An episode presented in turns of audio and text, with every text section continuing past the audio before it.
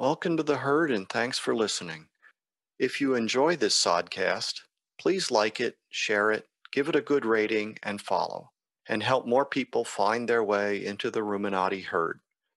If you have suggestions for improvements, please let me know. Howdy, everybody. Welcome to this episode of the Meet Your Herdmates Sodcast.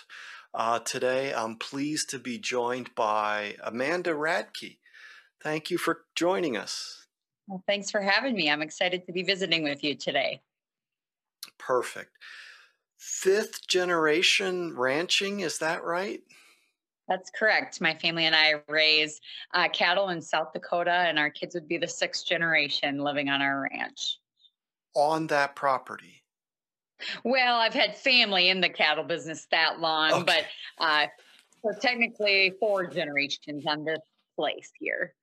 Only four. Gee, uh, what, what's uh, the statistics about how much people end up moving around these days? And four generations on, I mean, one generation in one place is probably um, right. r- remarkable these days for I most of the population. I, I laugh because I always intended to move to a big city somewhere, and now I live the next house down from mom and dad. Here we are. yeah. Well, that's interesting. So, first of all, um, forgive me, but how many times have you been to the Corn Palace?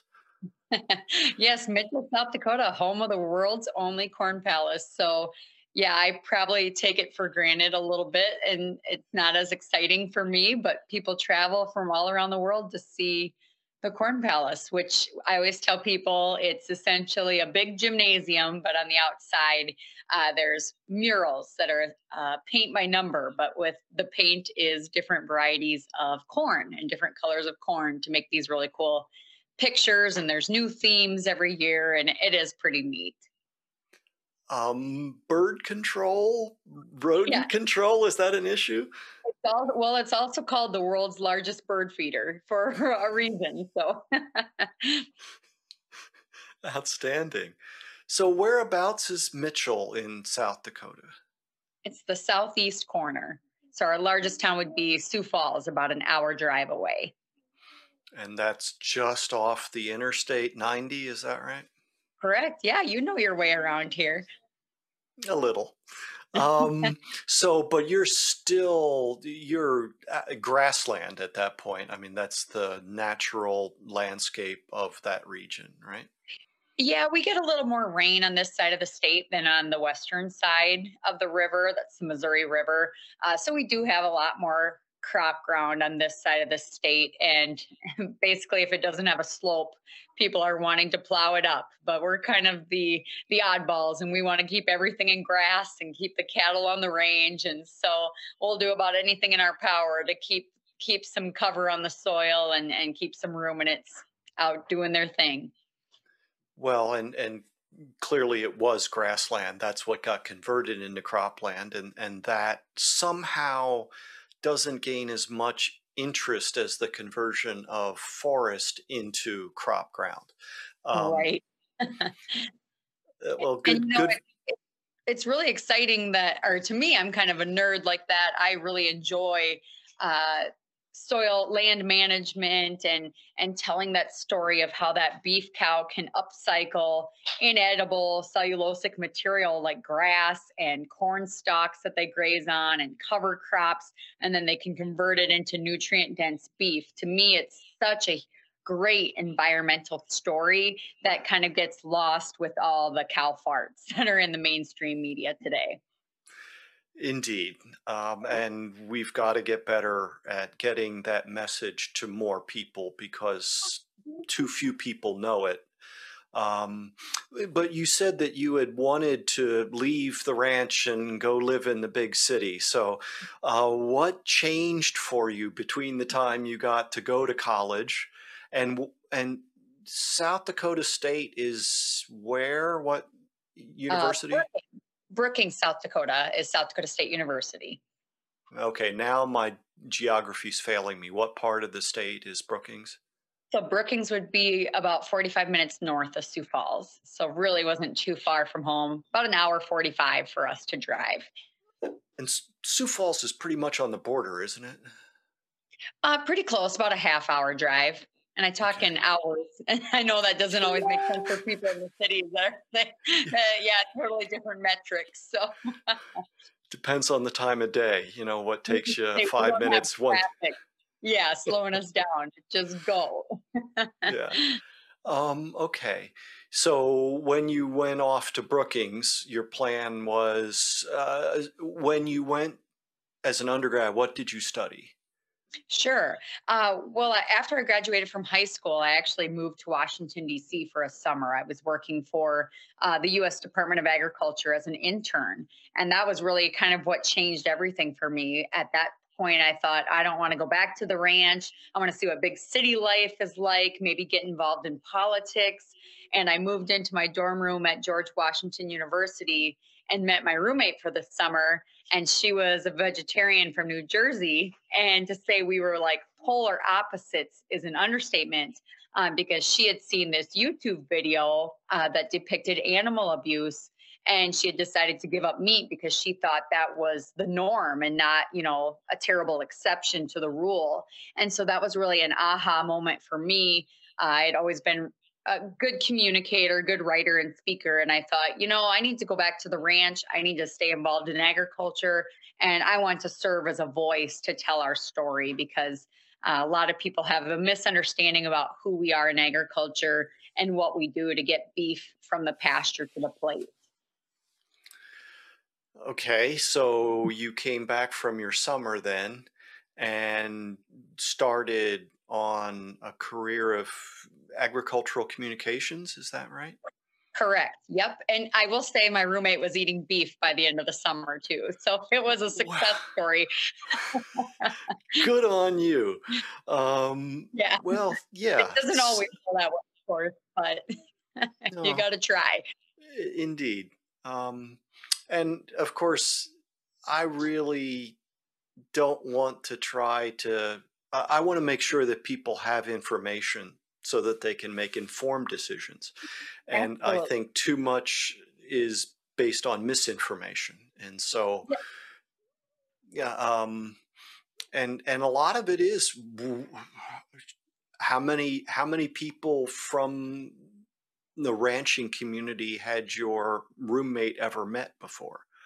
I think I was the first one ever. So, and, and that's the thing that I discovered over the course of that summer is whether you live in a big urban area and you have a Starbucks in every corner, or you live like me and the closest house is a half mile away, we all have a lot of shared values when it comes to going to the grocery store and selecting the foods that we want to eat. Um, so, those shared values are taste, budget, nutrition, food safety, environmental stewardship and animal welfare. And the great news is that those are things that cattlemen and women also care about when they're raising the beef on our ranches. And so if we can connect with people on those shared values, usually we can find, you know, some common ground or some middle ground to have, you know, really meaningful conversations about food and and how it's grown in this country.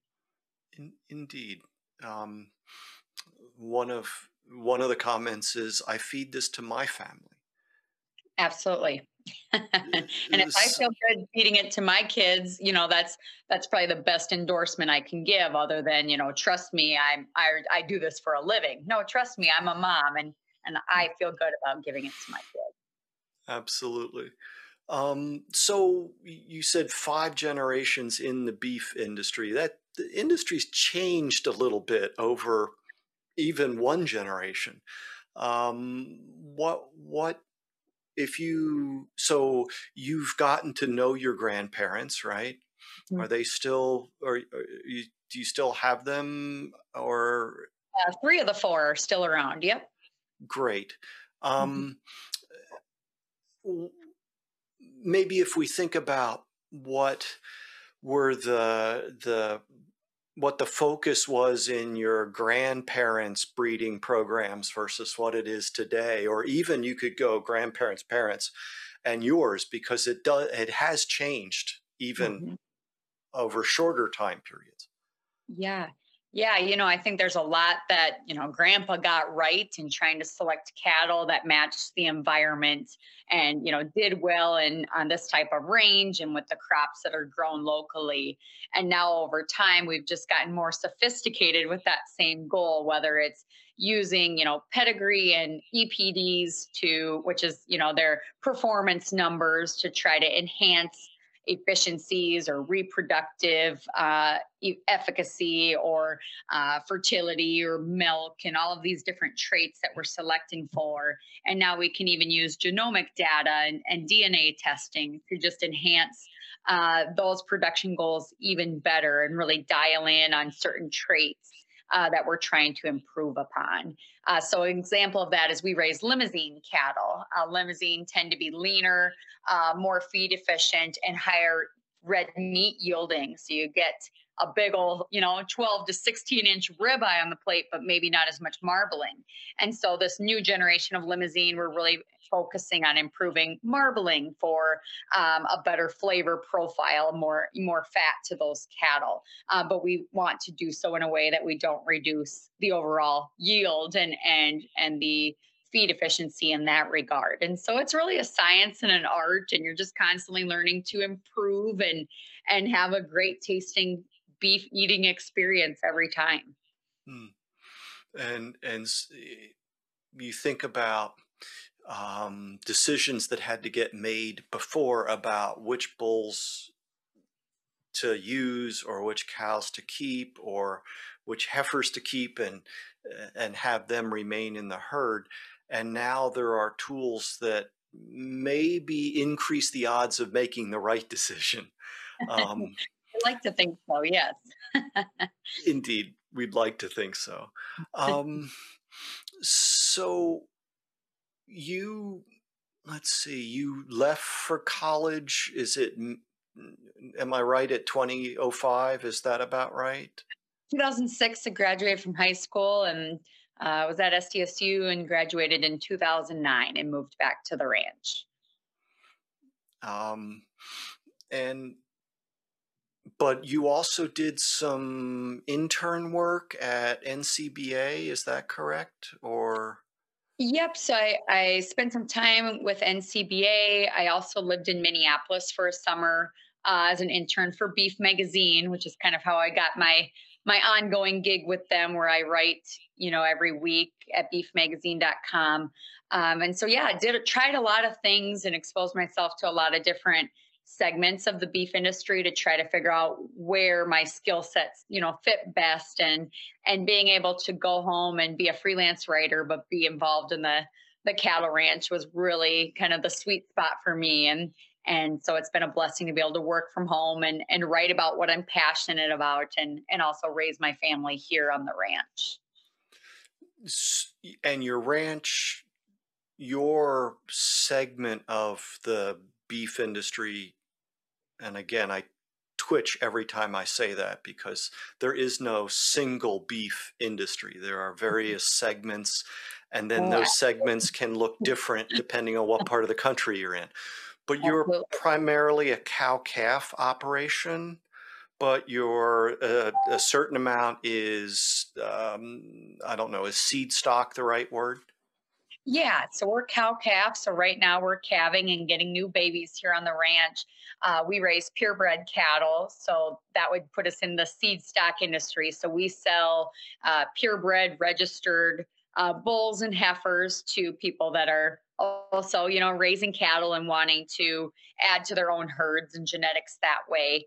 And then with the recent uh, pandemic and shortages at the at the grocery store, we've also started retaining uh, more feeder calves to feed out and sell uh, beef quarters and halves locally. So we've always done that just for family and friends, mm-hmm. but we see a huge growing demand for that. And so we're going to enter into the beef marketing world a little bit and and kind of take control of our our price and and our business truly from the baby calf all the way to the retail side. Yeah, it's interesting to think about the opportunities that are being afforded in the midst of this new shifting sort of market and and reality with technology. Um, you, uh, what's this? What's this about extemp- extemporaneous? I can hardly say it. Oh. Speaking. Oh. oh, when I was in college, I did a lot of speaking contests, and one of them that I did uh, in FFA was called the extemporaneous speaking, where you draw a topic out of a hat, three topics, and you'd get 30 minutes to prepare a speech. And so I won national extemporaneous uh, public speaking as a in my last year in FFA. But I will say I probably lucked out because in the final round I drew a topic about beef cattle, and so it almost felt like cheating, or or I guess God had my back because I was like, I got this, I know what I'm talking about, and uh, some topics you draw out of the hat and you're like, oh man, I wouldn't know the first thing about this. And so, yes, I got very lucky that, and that was kind of uh, a fun way to finish uh, my FFA days as a kid. Hmm. Do you get points off if you can't pronounce the topic? Is that? you could just go with extemp. Then you sound like you're just talking the lingo and you don't have to spit out the word. Okay, good. Thank you for that tip. Um, and also, there was this thing about meat judging. Um, what would describe meat judging to someone that's never come that close to it before? Sure. So I joined the collegiate meat judging team. So that's where I met my husband, Tyler. So we always joke we fell in love in a packing plant or a meat cooler looking at ribeyes. It's like the start of every romantic comedy, right? but we would essentially uh, judge the carcasses for uh, their quality. So marbling, uh, fat cover, size of the ribeye, um, and everything kind of had points related to it. So you'd evaluate different carcasses and look for the one that was most, you know, prime for the retail customer. And then you would write reasons uh, to explain why you placed the class that way. And yeah, it was kind of fun to see, you know, as a farm kid that grew up in the cattle business, I really learned a lot on that side of the industry, working in the meat lab and seeing how animals were processed, and then really studying the carcass quality and, and the merits of each cut of beef. Uh, but needless to say, when my husband and I go out to eat at steakhouses. We're probably the biggest critics around. So it's it's hard to impress a cattleman, much less a former meats judge. I, I could tell you the story about when the eh, the American Forage and Grassland Council's board went out to dinner, and the waiter brought us what we had ordered, which was ribeyes. Only these weren't ribeyes. And he said, "Oh yeah, they are." we're like, no, they're not. I, I, don't. I know that the cook told you they were, but somebody's lying to you. Um, but that process that you describe is essentially what goes on in commercial facilities mm-hmm. by mm-hmm. inspectors who are doing the same thing um, and mm-hmm. grading. Absolutely. Yep. So that's why, um, you know, when you look at the steak and you see things like USDA Prime Choice Select, that's what we were learning to do um, on the meat judging team. And then we also did it with hogs and and lamb as well. Mm, three of my basic food groups. Um, Pretty much. so, so eh, I mean, you explain you described that experience right out of high school. But are there other experiences that, as an ag um, speaker, that have taught you things about building bridges and and how not uh, not only the need to do it better, but how to do it better? Yeah, you know, just doing it the last oh 15 years now and trying to debunk these myths and talk about what we do and and try to take you know the fact that we've been demonized uh, in the media and just trying to put a face back to who farmers and ranchers are. It's there's been a lot of ups and downs and good experiences and bad experiences. Um, but i've definitely learned in addition to focusing on those those core values that we all share uh, that my default mode is always to be kind and factual. Uh, so I want to be a transparent and authentic and accurate resource for people to come ask questions about meat and, and particularly the beef industry. Um, and I always want to be kind. Uh, if you spend any time on social media these days, you know that's not the, always the case. And so you can really get into the weeds with activists and trolls and you know people that really want to deflect you know from your message or silence you from speaking out. And so when I default to being kind and factual, I hope just the contrast of of comments is evident and and I always just joke that guy needs a little B12 from a steak cuz he's pretty angry. So and I'm pretty happy. So I always say beef is my my happy pill and and that's what I try to stick with. And and you're never going to regret just choosing to be, you know, the kind person on the internet. So that's kind of what I've learned probably the hard way, but yeah, that's that's kind of my default. Are there resources that you rely on or that you and or that you direct people toward to find out more information? Sure. Uh, so my blog at beefmagazine.com, I focus a lot on consumer trends and ag policies and things that in particular producers should be aware of and how we could maybe respond to you know a negative article that's out there or something that they need to be aware of that might impact what they do back home on the ranch. Uh, but anyone who loves beef could use that as a, a, resource as well. I know there's a lot of people in this community that are very heavily invested in making sure ribeyes stay in the meat case and are affordable and available to us so we can feel good and and enjoy a diet that you know makes us feel our best. Uh, so that would be one way I direct people to. Um, also, we have a lot of uh, free websites that are have tons of information, like Beef It's What's for Dinner. Uh, there's also a checkoff funded program called the Masters of Beef Advocacy that kind of gives people the talking points and the tools they need to go out and share beef messages.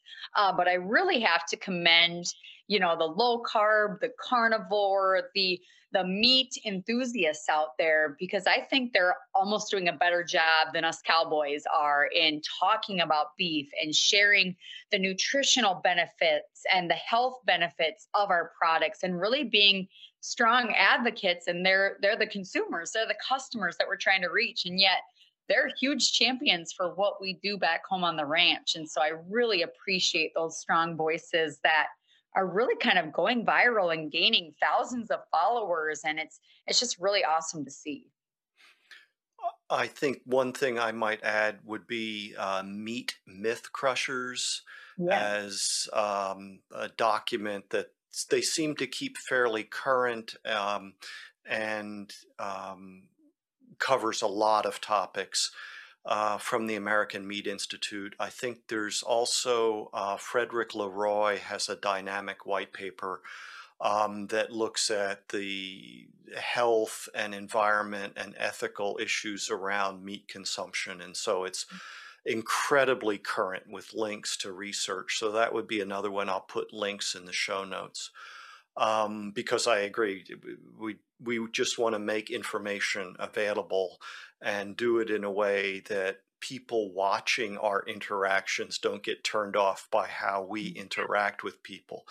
Um, and so this this I remember a conversation that we had some years ago, you know, mm-hmm. BC before COVID, um, where we were talking about um, trying to shift or influence marketing efforts by beef, other animal source food industries um, to represent or incorporate or at least put forth as an alternative the therapeutic carbohydrate reduction message call it whatever you want to keto low carb high fat whatever. Um, and i don't i think it was in that conversation that i became aware that the promotional materials that are created by for example, beef checkoff dollars have to be approved by USDA review. Mm-hmm. I, I, think you and I were the. I think you're the one that taught me that little nugget. So let's one describe what the beef checkoff is, yeah. and then explain. Uh, we could explore the potential for um, conflict of interest in terms of what marketing message you might be able to put out. Yeah. Uh, so for those who aren't familiar, the beef checkoff is a dollar assessment. Uh, so per head. So every beef animal I would sell, I'd pay a dollar tax essentially uh, that gets sent and and is the oversight is with the U.S. Department of Agriculture. Uh, we have state beef councils and we also have a national beef council. Uh, so in South Dakota, we retain 50 cents of that dollar for promotions, and 50 cents of that dollar goes to the national. And that's where you see things like the iconic "Beef It's What's for Dinner" commercial come out, or you know maybe beef ambassadors out promoting beef at different events, uh, and um, for for us personally in South Dakota, what I really value about the checkoff is we send a lot of our dollars here in South Dakota where cattle outnumber people four to one and, and we love beef here, but we're sending a lot of our dollars to the Northeast Beef Promotion Initiative, which is on the East Coast. You know, we're reaching consumers there, like in New York City or Boston, and and we're teaching them about where beef comes from. And so it's it's very valuable in that way.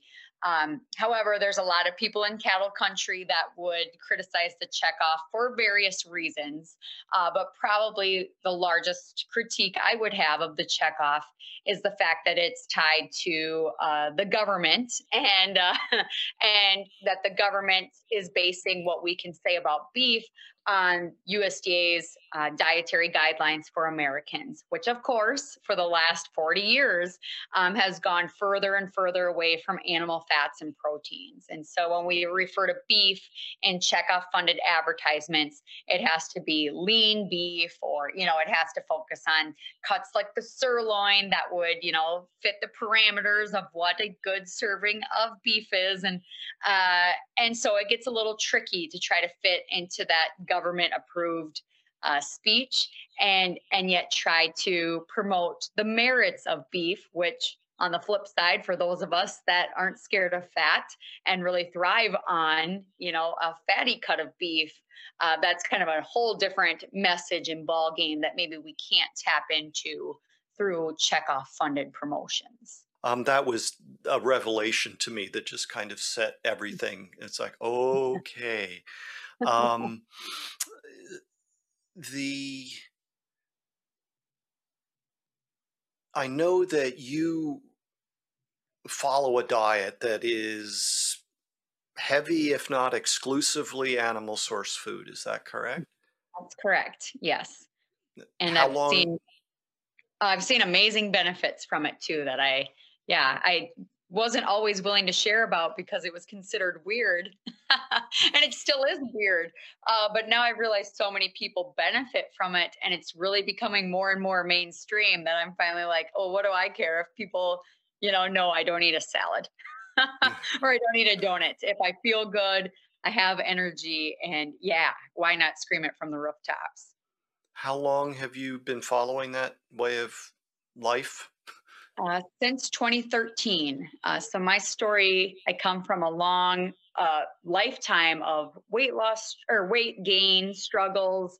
Um, infertility was the big thing that kind of led me to this diet. We couldn't get pregnant for close to three years. I went on a zero carb carnivorous diet, eating as much hamburger as I wanted and uh, within three months i was pregnant. And so it i had we had three kids very easily after that. I've had three healthy pregnancies eating that way. Uh, i no longer have to worry about constantly gaining weight or fighting cravings or binge eating. And it's really just been a freeing uh, choice for me. And and now it's almost just it's second nature. I don't think about it. I just eat meat and go on with my day and and feel fantastic so eating hamburger gets you pregnant? Is that is Apparently. I don't know. It worked for me and it's worked for several others that I know of that, you know, had their family dreams come true all because they really leaned into a diet that was rich in animal fats and proteins and it just kind of reset their hormones and got things, you know, going in the right direction. And so, yeah, I couldn't be more grateful uh, for the folks that really early on uh, walked me through that. So, like Charles Washington and Kelly Hogan, and uh, they really gave me the confidence to say, yeah, just eat the hamburger. You're not going to gain weight. You're not going to, you know, you're going to feel good. And I did. I mean, I lost, I had depressed feelings. I just wasn't, had no energy. I mean, the list goes on and on. And I've really freed myself from a lot of health woes uh, that uh, I I just don't worry about anymore. I, I was on thyroid medicine. I was pre-diabetic, and my doctor wanted to put me on metformin. I mean, I was really in tough shape, and within a few months, total flip. And now people ask me, "Do you ever sleep because you have so much energy?" And so I really attribute that to to eating meat and and just listening to my body and realizing that it was responding really well to to steak and burgers. well, forgive me, but all of that, you were how old? Uh, oh, in my early 20s. Yeah, yeah early 20s. Yeah. So I feel so, better now than I did at 21. Yep. And I'm 33, I think. so at some point in the conversation about sustainability, we've got to pay attention to the quality of life of human beings. And we've got to pay attention to the burden on society of the healthcare. And at some point, we can even look at the environmental footprint of the healthcare industry um, yeah. and, and try to get all that weighed against someone who's maintaining grassland in its natural state and producing this nutrient dense natural food, an ancestral food. That has this ability to so dramatically affect the course of a young person's life, let alone an old fart like me. I mm-hmm. just I, I struggle with knowing how to express that adequately to people. It, it's hard when you're not measuring, you know, apples to apples. So often we're measuring apples to oranges or only looking at one segment. But as you were saying all that, I realized, you know, I'm probably am pretty climate friendly because the beef is born here, it's raised here, it's fattened here, and the furthest it goes down the road is is 10 miles to go be harvested, and then it comes right back to my freezer, and then we eat it and there's no waste. So really, I'm probably as green as they come, I I suppose yeah, you're probably not connected to a municipal sewer system, right? I do not think so. No. yeah, yeah. So, so we pretty close to a closed system, but um, okay. And as as you said, now you feel more comfortable talking about this within your tribe of mm-hmm. the yeah. the, but it wasn't always so, as I recall a conversation. Yeah, I remember early conversations and I was like, "Oh no, I better not talk about that because that's it's so taboo or so weird." And and you know, the unfortunate reality is even those of us in the beef industry we're being given the same medical advice as everyone else. So even though we have the most nutrient dense food on the planet that we're raising and putting into our freezers, there's still that mentality that, oh, I better only eat a small serving and I better fill my plate with everything else and I better feel guilty about it. And, you know, every time you go to the doctor, you're told to cut back on red meat and and uh, focus on fruits and veggies. And so we're getting that same information that everyone else is. And and so the sad reality is is a lot of people even in the beef industry maybe don't realize what a superfood they're actually raising because they've been indoctrinated the same way as everyone else. And if we just really leaned in to what we're doing and what we're raising the health benefits are incredible and, and pretty widespread and, and heavily documented now by thousands of people who have seen incredible health transformations simply by going against the grain and eating the way our ancestors used to. And my experience going to a variety of conferences across this country and in other countries is when I look at the agricultural audiences that show up whatever statistics you want to cite about the health of the general public, the farming community reflects those.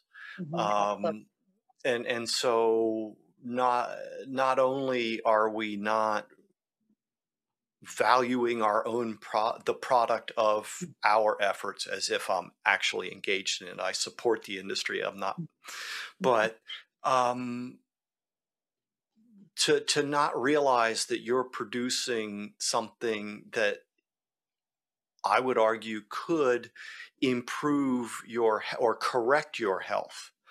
Mhm. Um, uh, that's something I'm getting from uh, Gary Taubes' latest book, and apparently he got it from somebody else. The difference between improving and correcting health. That Okay. you know you're you're correcting the symptoms of hyperinsulinemia, insulin resistance, whether it be infertility or obesity or any of the other metabolic derangements.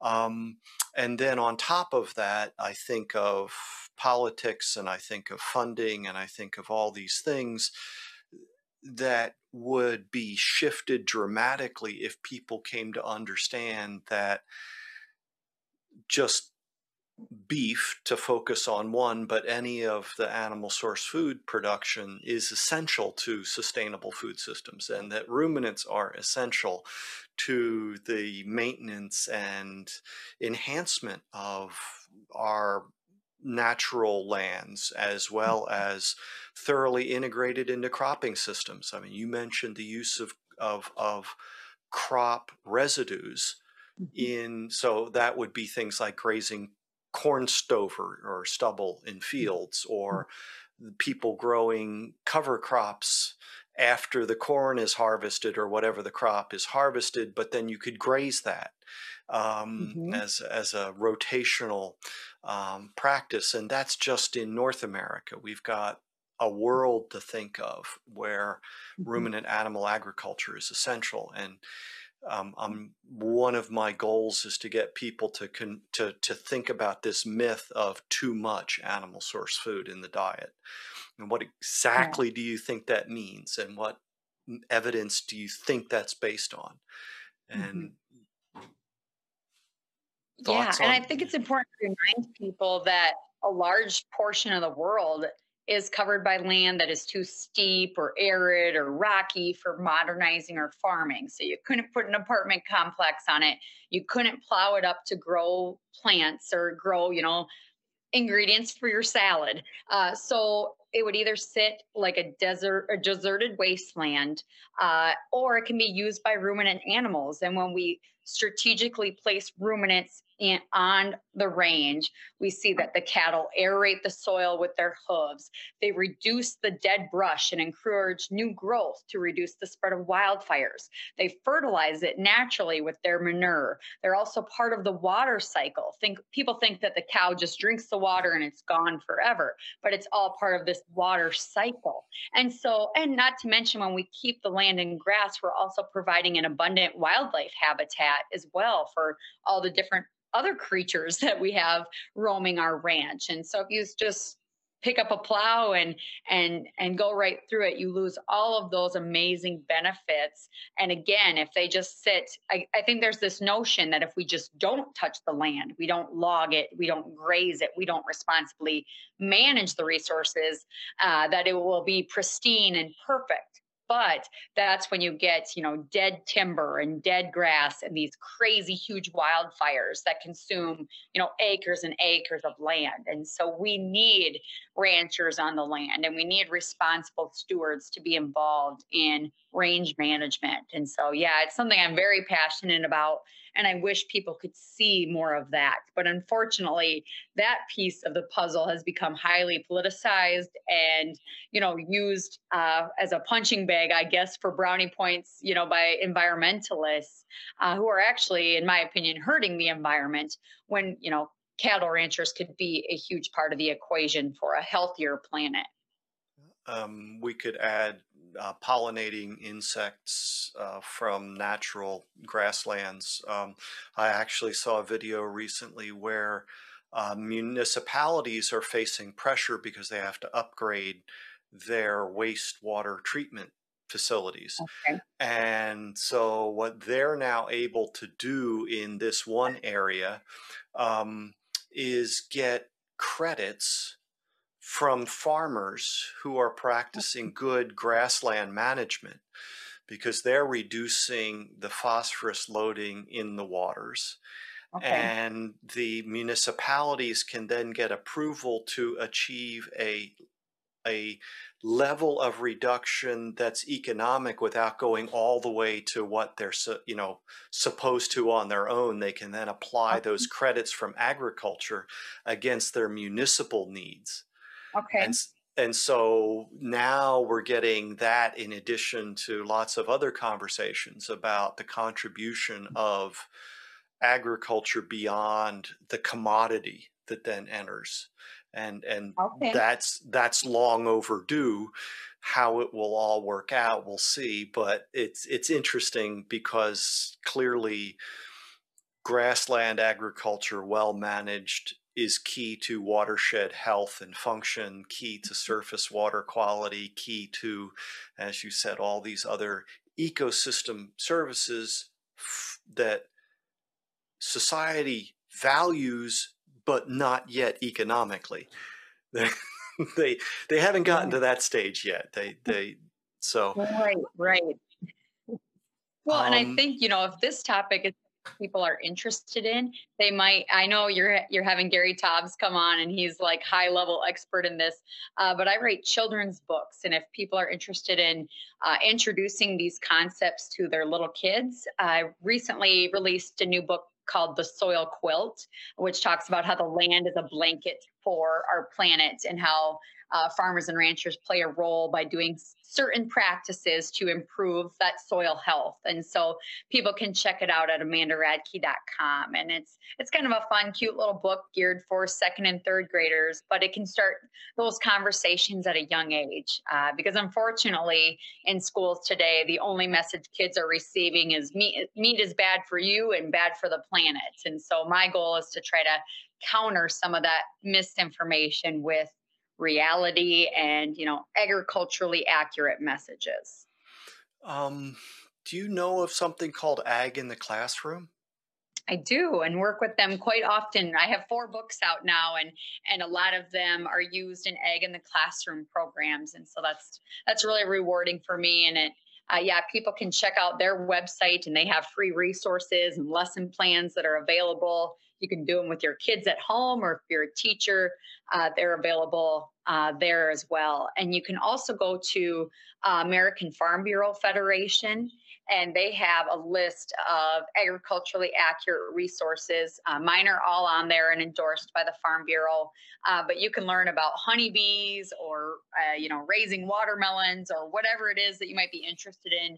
There are agriculturally accurate children's books and lesson plans that are available there as well. So it's pretty fun. Um, good.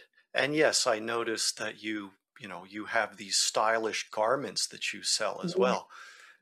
I had to wear a beef one for today because I knew that would appeal to your audience. But yes, I sell hoodies and t-shirts uh, that are farm and ranch themed or beef themed, and uh, kind of attracts like-minded people to wear their passions on their on their sleeve or on their shirt, I guess. And it's I found when I wear these in airports or when I'm traveling around the country, uh, they really become conversation starters. And people, well, what's up with your shirt? And then I can talk about, you know, the things that I'm passionate about, and and so it's kind of an icebreaker uh, in a way. So, plus this pandemic, everyone wants to wear loungewear now, so I I got plenty of that.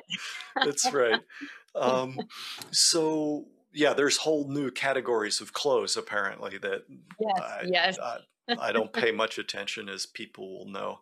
Um, jumping back a little bit, um, what um, you're talking about? What um, seven years ago or so? What was the information that you became aware of to to adopt a new way of eating? What? How did you learn of this uh, to to even start? To, to sure. consider it? Yeah. Well, I had tried about every diet under the sun. I was constantly researching, trying something, failing, regaining the weight that I tried so hard to lose, counting calories, working out twice a day, just never getting anywhere in my weight loss goals and always feeling terrible and hungry. Uh, and I kind of stumbled upon uh, you know, low carb and Atkins. And pretty soon I found a forum called Zeroing In on Health where people were literally just eating meat like weirdos. and I mm. thought, well, this is this is crazy. This is too extreme. And mm. I had so many insecurities, and I was so tied to, oh, I got to count my calories. And they said, no, Amanda, you don't. You just need to feed your body and feed it well. And right now, because you've been dieting for the first, you know, uh, the last decade of your life, your body is malnourished and hungry, even if you're overweight. And so I had to almost fight my brain and say, okay, I give my myself permission to eat and eat well. And I had to just let go of the scale and those those fears that I had of being weight. And I literally just had to eat meat and heal and it and it worked uh, so again yeah my buddies charles washington kelly hogan and, and just those crew that had been already doing it for a couple years really walked me through it and they really welcomed me because I was the only cowboy or cowgirl on the forum at the time. And so I was kind of the novelty, the mascot, if you will, yeah, to answer yeah. the, the, the beef production questions. And yeah, they really walked me through it. And it did take several years for it to stick, really stick, you know, so people think, oh, I try it and I fail or I fell off the wagon. Um, and then they think it's over. And, you know, I just kept getting back on the horse until it finally made sense and, you know, sometimes I think people have to hit rock bottom before they're willing to do something mm. That for the rest of society seems extreme. Uh, but now that I've been in it for so long and built my family thanks to it, like I said, it it's second nature. You don't think about it. You just eat the food that feels good and you go about your day. And it's really easy. So I, yeah. I'm very grateful that I had to learn it the hard way, but I'm grateful I found it when I did. Yeah. Well, there there was a fair amount of um, other messaging that had been, you know, given to you. So it's it's entirely understandable. Um, mm-hmm. The I'm I'm aware of some conservation efforts that are underway. Uh, South Dakota. Uh, maybe it's just because what you watch, then YouTube start serving you more of. Mm-hmm. Um. But the, the the South Dakota grasslands, the NRCS South Dakota, there's a number of nice, well done, relatively short videos of uh, people involved in conservation and, and grass farming. Um, are there any organizations that, for somebody who's not in agriculture but would like to learn about what's going on in terms of conservation, that you would direct them to? Yeah. So with the soil quilt, I got to work with the South Dakota Soil Health Coalition, and they were fantastic, have a ton of great resources. Another thing that's really cool is the Leopold Award. So if people just search Leopold, they can see incredible videos of um, range managers, land managers, you know, farming and ranching families that just do it right, whether it's planting trees or planting cover crops or converting, you know, land back to grass or putting in pipeline for water so that they can improve their rotational grazing or uh, one group that I, I wrote about a, a, farm that was nominated for this award, they really focused on um, the the sage land. Is it grouse? I can't remember now. The sage grouse. Uh, uh, um, yeah. Yeah. Like, yes, you know what I'm talking. yeah, you know what I'm talking about. A bird that's endangered or that what? Yeah, was on the list. Yeah, sage grouse. Um, and so they were working on specifically the habitat there to improve and encourage those birds to kind of come back. So there's some really cool YouTube videos out there that people can see real agricultural families out doing you know the work of of improving the land and i always i would also encourage people to google um, cattle grazing on cover crops because if they can ever see a cow eating a big turnip out of a of a field, it's something to see. With their mouth is just full with this ginormous turnip, and they and that's what we plant on our our ranch. So the cover crops are you know radishes, turnips. Uh, alfalfa, oats, uh, a different mix of things, and it's it's really neat to see. And uh, yeah, the cows really love it. So yeah, we, we haven't talked much about the ranch. I mean, what what is it? Livestock only? Is it crop livestock uh, size? That that sort of.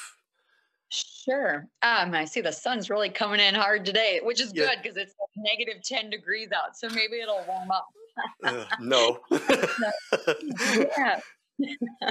uh, we we raise just enough crops to feed the cattle. Uh, we focus on alternative crops, so oats, alfalfa, Sudan grass, cover crops.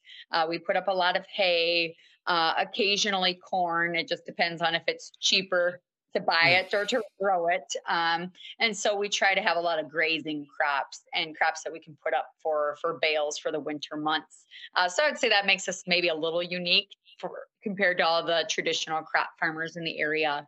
Um, but yeah, everything kind of centers back to to the livestock, the cattle, and and the feed we'll need through you know the winter months. So I think that's one thing on the grass fed discussion is people assume that the cattle are just fed grass year round, and it can also be hay in the winter months because. Mm-hmm here in South Dakota, there's not a blade of grass to be eaten right now.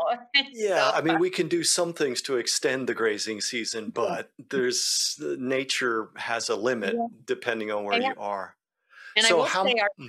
on Christmas, we're eating corn stalks. So as long as there's not snow on the ground, they can go out and graze in the cornfield and and you know find some forage to eat and it's good exercise for them and you know they're they're fertilizing those cornfields and, and adding nutrients back to the soil. And and yeah then we don't have to feed so much hay during the winter months. So it's always a win if it can be christmas day and you're not feeding hay bales. Okay. Um, that that's a new metric for me. Um, yeah. how much of the land is potentially arable as opposed to land that ought to not be tilled? You know, half or a third or?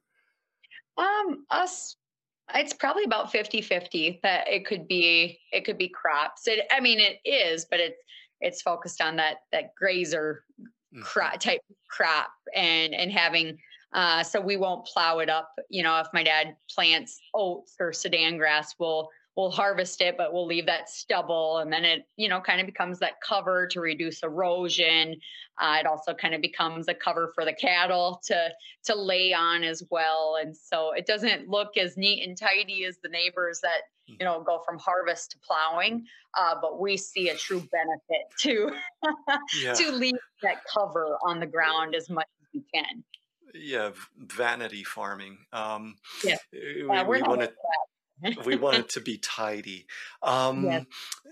But one of the reasons for doing those forage crops, we'll mm-hmm. call it, is because they fill holes in the production calendar of the grass that you have as as a mm. base on the rest of the farm. So grass unfortunately doesn't grow at the same rate year round Mm-hmm. And mm-hmm. depending on which grasses some grow better in the summer some grow mm. better in the spring and maybe a little in the fall and and then we've got fall and early spring or late winter or mm. however you want to look at it that if we had a stockpile of feed then animals could still graze that before as you mm-hmm. say we have to start hauling hay out of storage and feed it to the animals yeah. um, and then at some point you have to worry about where your animals are in order for them to have shelter in the wintertime.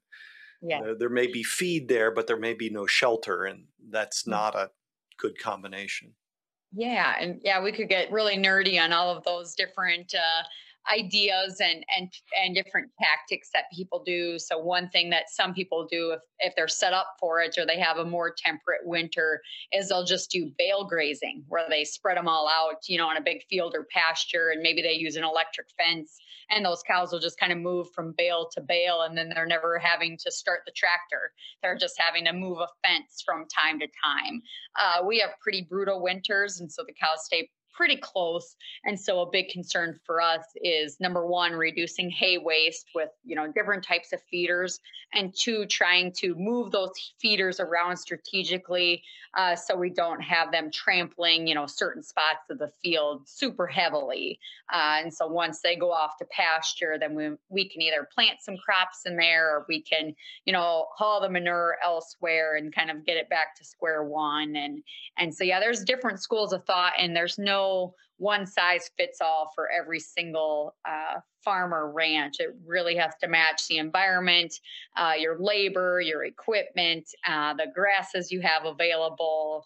Um, and yeah, we could talk cool season and warm season grasses and all of those things. But uh, yeah, what works for me probably doesn't even work for a guy two hours down the road. And and so, yeah, we yeah, it's it's that, interesting. Well, and that's part of the complexity of these systems, and they really mm. are systems. And um, we we don't again it's part of telling our story um, mm. not everyone needs to know all the details but if people had an appreciation for all that goes into why you do what you do they mm. might be a little less likely to say you know i judge that this way or that way and um, i have concerns about people who start using the word ethical um, mm-hmm. around food systems. Um, eh, one principal reason is because if you disagree with someone, that means they're not ethical um, mm-hmm. by your definition, and that's just a non-starter for me. That's hard. Yeah. so I've I've been asking you a lot of questions, and I appreciate your time, and I. It's only fair to give you the chance to ask me any if you have them. Um, I appreciate any suggestions that you have for um, people to commu- to contact about guests in the future. Yeah. Uh, one thing I'd like to ask, because I, I think you do such an incredible job of floating from different, you know, segments and groups, is what could, you know, the ranching community do more of to connect with like the keto, carnivore, low carb, you know, health conscious uh, groups. And, and obviously it's maybe outside of traditional methods that we have to look at doing those things. Good question and a big interest of mine. Um, yeah. I, I think uh, there are, there are sort of a couple ways to attack this. One is for individuals to learn and maybe, if necessary, have their own personal experience. Mm-hmm. So that, that that could drive it from the bottom up, if you will, mm-hmm. um, in terms of organizations or or what have you. The other is for some of the organizations to find a way to add this into their programs. Mm-hmm. So to increase awareness and and there are thoughts that I have that, but uh, without getting too much into those details, if we could have both of those efforts, then people are going to discover all these communities that already exist and are communicating mm-hmm. well, I think. Um, they're going to discover the resources. And like I say, if necessary, individuals can have their own health journey um, and then that can help spread the message. Mm-hmm. I think we get to a certain level and we're just hitting institutional inertia. Um, yeah. And and some of that we may live long enough to see that be overcome. We, but the other the other point is just if we get enough people aware, then we reach this tipping point where it doesn't matter anymore. It's it's yeah. it's um, and and I think the market will respond to that tipping point. I think mm-hmm. it already has, maybe yeah. not always in ways that I would think are helpful, but over time, I think that this will just multiply. So. Personal experience and then find those organizations that can do this Mm-hmm. Um, I know that some of the organizations that have served agriculture well are constrained by the very thing that we talked about earlier. mm-hmm. and and so um, but as I was speaking earlier with a gentleman who um, he gave me the idea that if individuals went to their local county extension offices and started asking about what was being offered, and then the revolutionary idea was to volunteer to be on their advisory committees. Yeah. That might again be another voice Mm-hmm. Um, and again, within extension, at least traditionally, they were to be a voice from the community to the land grant institutions. Yeah. And that might force a conversation that currently is not going to come from the land grant university down for the very reasons that we talked about before.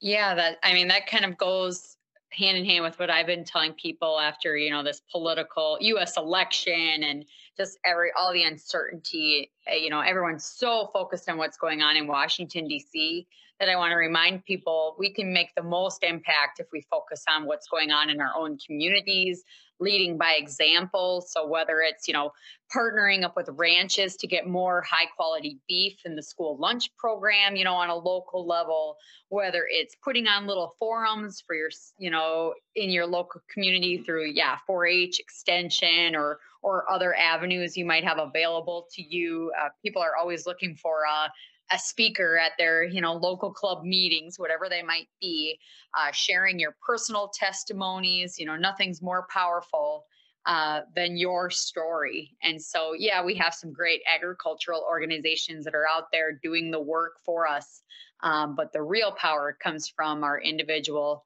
stories and our collective experiences and really just um, finding people to share those those values and and those lessons with and and just letting it resonate from there yeah your your quote about uh, we all care about the same things mm-hmm. whether yeah. we're producer or consumer we have different perceptions of those because of our experience and if we could yeah. somehow find a way to meet each other, to listen to each other, to learn from each other, I think we could make progress.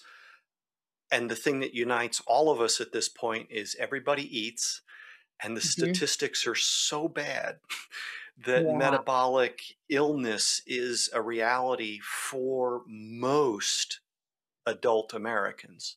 Mm-hmm. And if we could find a way to have a conversation around that, then maybe some of these other messages would lose their traction and lose their audience.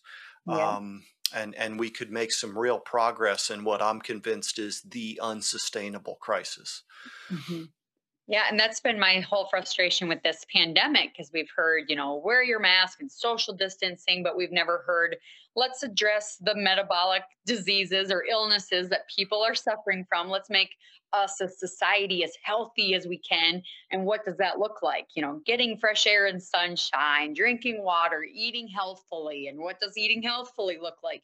Trying to take care of yourself as well as you can and so that you have a strong you know uh, immune system and a strong healthy body to ward off illness you know in a pandemic or otherwise. And that's what i feel feel has been largely lacking from you know the medical community when we're focusing on you know reducing the spread but not let's strengthening the health of society. A good example of this is in china uh, they are encouraging parents to give their kids dairy four times a day to increase you know their dairy consumption uh, and you know, here in the United States, you're like, oh, not dairy, go for the oat milk, or you know, whatever it might be. So it's a totally different messaging, and it's really, I think, doing a disservice to the American people to not have that health information in front of them to see, hey, I could drastically improve my chances of warding off a novel virus, you know, if mm-hmm. I'm the healthiest I can be. And here's the mm. secret to it all that's kind of been suppressed all this time.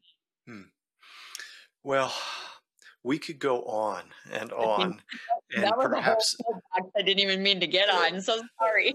that's that's fine. There's plenty of room up here on this soapbox. Um, eh, but perhaps we ought to schedule another time to come back or or uh, have another conversation at a later date. Thank you so much for your time.